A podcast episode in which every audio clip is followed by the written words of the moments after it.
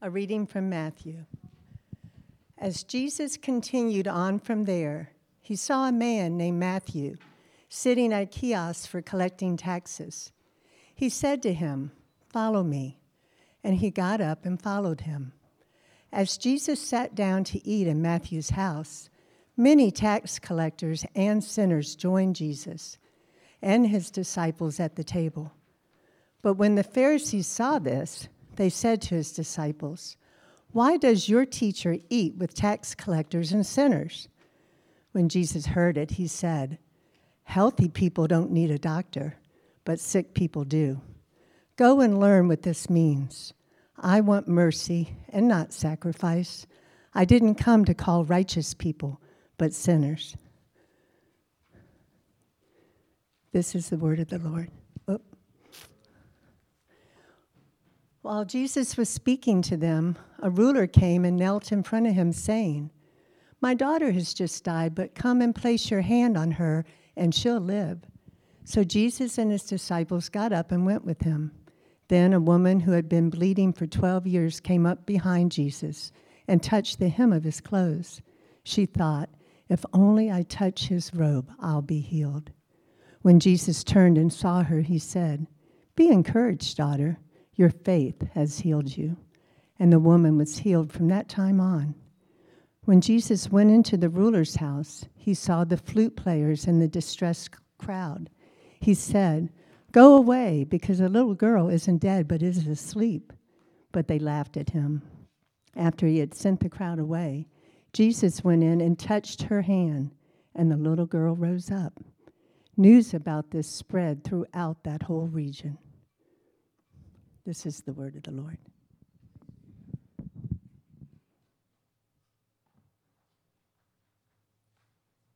If any kids want to come up front, they can. Come on. Move that over. Yeah, you can just sit like that. I'm going to sit up here, and I'm going to tell a little bit of a story, because that was a lot. I think everyone would agree that was a lot of things that just happened in that passage. We might want to go over it one more time. Yeah. Look, those big lights right there look like beehives. Oh my goodness, those big lights up there do look like beehives. You are absolutely right. Any other kids want to come up? You don't have to if you don't want to. Okay. I do have something in my bag that I'm going to hand out at the end, so that might be a reason you might want to come up. It's nothing too exciting, I promise. But so in Godly Play, it's not a toy, I promise. In Godly Play, when we did the Faces of Easter, do you remember when we did Faces of Easter in Godly Play during Lent? Okay. And so one of the things that we learned about was Jesus' work. And in the Godly Play lesson about Jesus crossing back over the river after he'd had his time in the desert, it said he began his work. But what was his work? Well, his work was to come close to people, especially people that no one else wanted to come close to.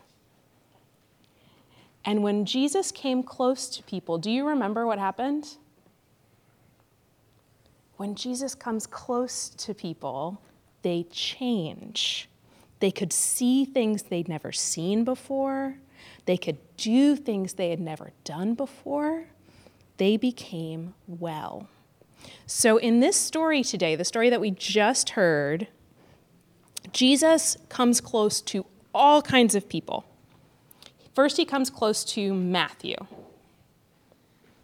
who was a tax collector. Now, do you know what a tax collector is? No. Okay, so in Bible times, a tax collector is someone who took people's money and gave it to the Roman government, and then took a little extra and kept it for himself. So he kind of sort of stole money for a living. People did not like him. But when Matthew comes close to Jesus, he is changed. And then Matthew's friends all want to come close to Jesus. So imagine it. Jesus and all these people who are known as those people over there that do bad things are all having dinner together like their old friends. And then the Pharisees are people, do you know what a Pharisee is? No, we don't know what Pharisees are. You guys probably have heard the term. But they're people who tried as hard as they could to love God with their whole heart and their whole mind and their whole soul and their whole strength. And they were really, really careful to always do the right thing. And the Pharisees could not understand why Jesus was hanging out with all these people that did bad things. So they asked him. They couldn't help it. They just had to know, how in the world can you be a man of God and be so close to people who do bad things? And then Jesus said something really strange. He said, healthy people don't need a doctor, but sick people do. I am with the ones who need me the most. But Matthew and his friends didn't have broken arms or colds or the flu or anything like that. Their bodies were healthy, but their hearts and their souls were sick. And Jesus offered them love and acceptance and a way to live that didn't hurt others. Speaking of hurting others, probably shouldn't lay on the steps. Yeah, okay.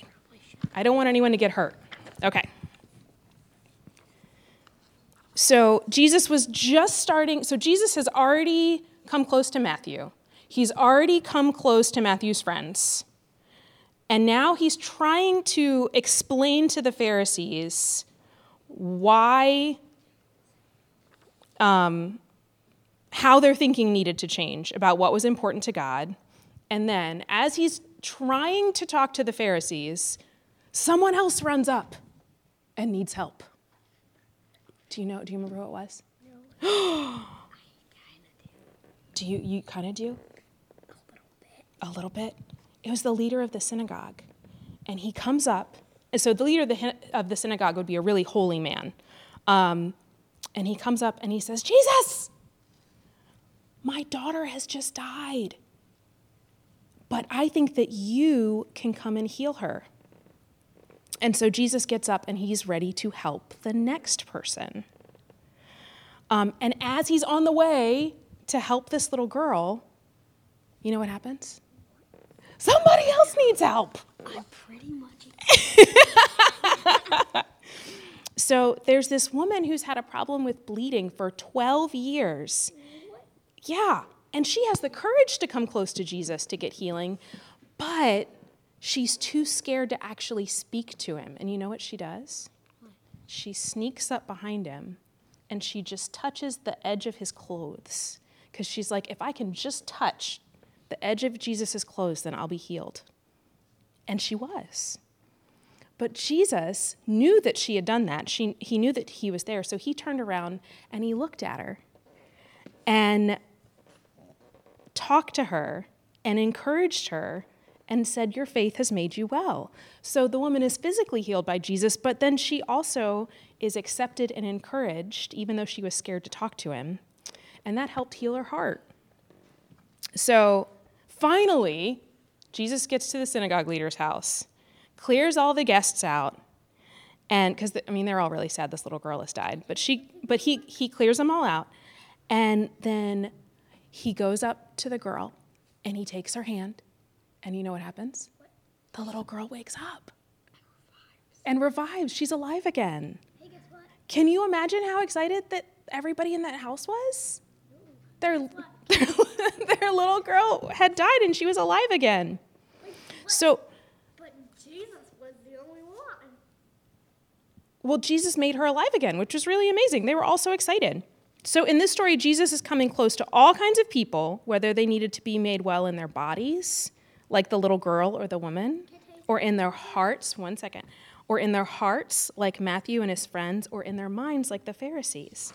So what I have in my bag is some pipe cleaners. I have a lot of pipe cleaners, actually. And so... if you want to take some pipe cleaners, and if other kids, hold on a second, if other kids want to grab them, that's fine too. That's what I call. Yeah.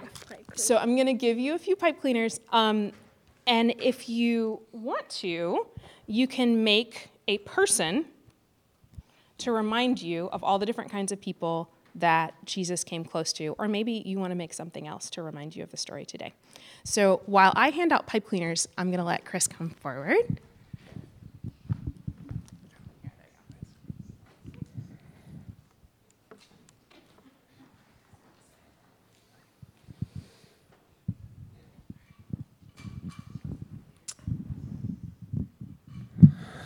I don't have any props for everyone else, unfortunately. I remember the first internship I did in seminary was at a church that had a children's sermon, and I had never experienced that before. And like my supervisor wasn't super attentive the whole summer, but definitely like gave me the elbow and was like, the children's sermon is not really for the kids. So something to keep in mind this summer. Reading the anthology of these Jesus encounters and hearing Jesus's description of his purpose, coming close to people who can only be described as least, last, lost, littlest, or closest to death, I can't help but wonder. I think wonder is a really good register for how to engage Scripture, not come to it with surgical devices or laboratory equipment, but to come to Scripture wondering. This is something that kids via Godly Play know a ton about, and some of us grown-ups need to relearn. Because wondering helps us to imagine ourselves in the story. This isn't a new way to engage Scripture. There are all of these ancient Scripture practices where you are challenged to find a character or multiple characters in a story to inhabit and to embody and to imagine. I think when we get a little more adept at that, it helps us image Jesus in our lives, and also it helps us to see him when he shows up here and now. So I wonder what it means to be sick. That seems to be kind of a nub of these stories. I wonder if being sick is a prerequisite for meeting Jesus. Does Jesus only show up to sick people? What if I don't feel sick all the time? Are we all sick? Is it mean for someone to try to tell me that I'm sick when I don't feel the symptoms yet or at all? Do I need to volunteer for that diagnosis, or should a doctor make a house call to help me know that I am not well? I've been thinking a lot about all of these sorts of questions lately, because I'm teamed up with a group of neighbors to help another neighbor who needs a lot of help. She's elderly, she has some health problems, she's isolated, she's really vulnerable and at risk in several different ways.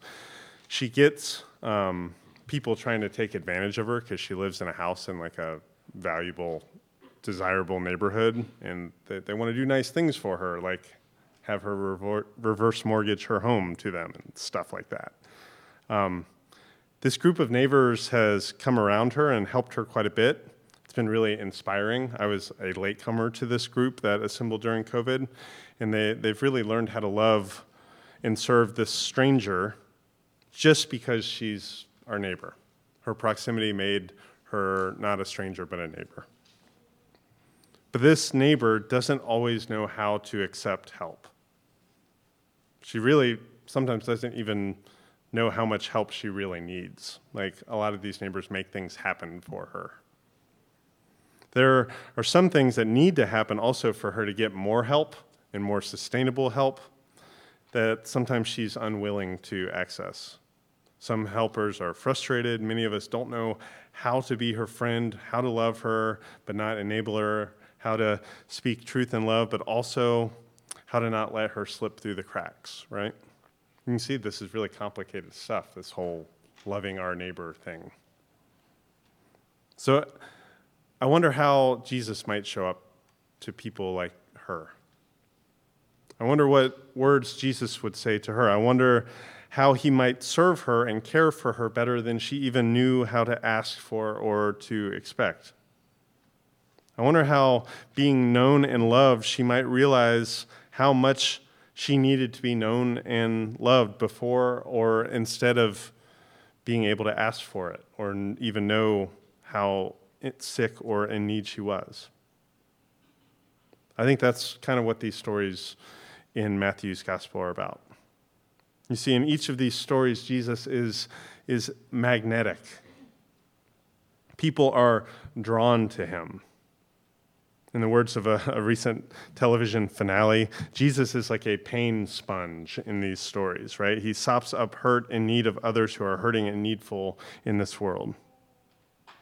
His presence and his address, though, to each of them is kind of customized to who they are and what they need. Each particular person gets a particular Jesus as he encounters them. Pastor Meg told the story about Matthew, who's like a grubby tax man. Like, I really thought my kids might out me for imposing dad taxes. Like when they ask for something open, they normally get a dad tax taken out, except on Sundays. So they know a little bit about this dirty business. These dishonest gangsters stepping on the necks of the poor, right? But Jesus addresses Matthew, and he turns that situation, like Matthew is probably closer to like a mobster, and he turns it into a merciful feast. Pretty unexpected outcome there, to be honest. Jesus, his presence and address is custom to the critical Pharisees who, like, throw a flag on this whole endeavor. He kind of deflects. He basically tells them, you're not my primary audience right now. If you want to get called by me, get off your high horse and get low with us. That's what he's telling them. Again, a very different message. Jesus encounters a scared and privileged dad, and he re-diagnoses his daughter. He recasts his family's whole future in her situation, not death, just sleeping. And then Jesus encounters the desperate outcast woman. It is not a good thing to be bleeding in the world of the Old or New Testament, and this woman was bleeding for a long time. She was not a person that was welcomed and not a person who received a lot of care or touch. And he affirms her faith because she clung to him as her hope. Out of all these interactions, the only group that needed to be confronted or convinced of their own sickness were the religious folks who had the nerve to tell Jesus he was kind of doing this God thing wrong. Let those with ears hear, right?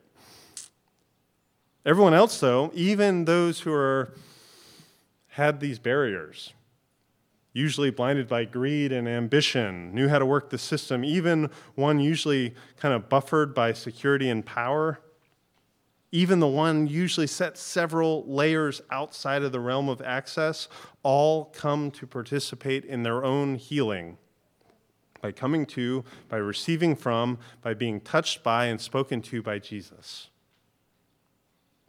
So the invitation goes out also to us, each in our particular places, our situations, our histories, our presence, where it seems our futures are aimed. Will we let Jesus be our teacher? Will we let him be our guide? Will we let him be our host? Will we let him be our healer? Will we let him get close enough to us to touch us? Because healthy people don't need a doctor, it says, but sick people do.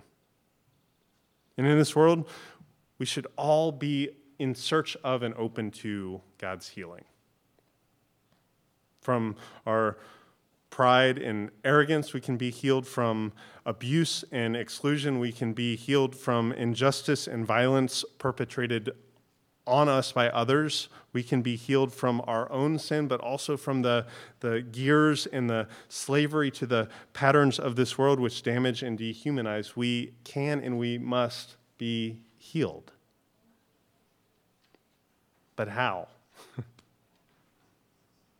There's a direct correlation in these stories between invitation and inclusion, but also with physical presence and proximity and healing is kind of what happens. If you want to receive healing from Jesus, you have to come close to Jesus, and he'll come close to you, and that has to happen again and again and again, and there's no one paradigm for how to do that. Reaching out and snagging a corner of Jesus' clothes heals this woman. So does coming face to face. It also means for us that we might need to be embedded and immersed in a community that Jesus calls his body in this world. That's how the math works for us now. If we want to come close to Jesus, we have to come close to Jesus' body, his hands, his feet, all these different parts put together in this local place, filled with the Spirit. Jesus has no imagination for long-distance healing relationships. I don't think they have them anymore because there are easier and more targeted internet ways to get money off of people, but the old televangelists used to have, you can put your hand up on the screen. Jesus doesn't really, I cannot imagine Jesus being into that on many different levels, right? But Jesus knows and Jesus shows that healing happens by touch, by nearness, by proximity, by parties, by contact. I realize there's some irony in the statement that healing happens by touch, by physical touch, because physical touch has also been a lot of the way abuse has happened, especially in church settings. I'm thinking right now, raise your hand if you're watching Shiny Happy People or have finished it, right? Yeah. And the story of the IBLP and physical touch was precisely the mechanism by which abuse happened. In some sense, so knowing our sickness, our prone to being sick, our ways that we can even use good things in bad ways, it should maybe not have us completely avoid being close to people and coming close to people, but it should temper our confidence that we can always and only do that perfectly. And it should not stop us from coming to Jesus again and again and again. Healing is possible still. And healing happens, like Pastor Meg said, in so many different ways. In these stories, I love just this kind of mashup of all these different ways of healing. Jesus heals these characters socially. That happens by passing the wine amongst a bunch of brutes. Jesus heals these characters physically by touching a little girl's hand and having his robe touched by the bleeding woman. Jesus heals these characters spiritually by confronting the self-righteousness of the religious elite who thought they understood purity and sacrifice but lacked any imagination for mercy. Jesus' presence also short-circuits the kind of cynicism that says that healing can't happen, that only sees the reality of death but doesn't see the possibility for healing. Again, caution here. This isn't bright-siding. I think it's just that we need to consistently be opened up and reopened to God's work that is happening here now among us. It's happening even in times and places where it doesn't seem like it's happening. That's kind of an ordinary time way of being. A lot is going on, even though we can't see it or might not be aware of it. And ordinary time happens in the wake of Easter. And I don't know about y'all. I grew up around water, and when I think of something happening in the wake, I don't think of a jet ski wake. I think of a giant ship that creates this wake that you might be inside even if you don't realize that you're inside and you can't do anything about it, but you can only live in the wake of something that big and momentous. That means the pain and humiliation of every Friday is haunted by the surprise of Easter, of resurrection, that sorrow and despair of Saturday gives way to hope and life on Sunday. That's what it means to live in this wake. So now we always must now read these stories and our lives in light of what God has done in Christ by the Spirit. That's how healing is possible for us. This is what this season is about for us, this ordinary time. It is about being transformed by the renewing of our minds. It is about being healed. It's about finding our hearts and our bodies drawn towards Jesus and also drawn towards those who Jesus is drawn towards. It's about calling out. It's about reaching out to Christ. Maybe it's about remembering how to do that. Maybe it's been a while. Maybe the call is to come back and to come home. And it's also a call to join in celebration when others find hope and healing and joy in God. Friends, will you all pray with me? Lord Jesus, we give you thanks. We give you thanks for these examples of healing. We give you thanks that they're different situations, and we give you thanks that we might even imagine our own situations in your hands. Lord, help us come to you again and again. Help us go with you to others in need of your healing, and help us be a healing place and a place of rest and hospitality for others. We give you thanks for all these things in Jesus' name. Amen.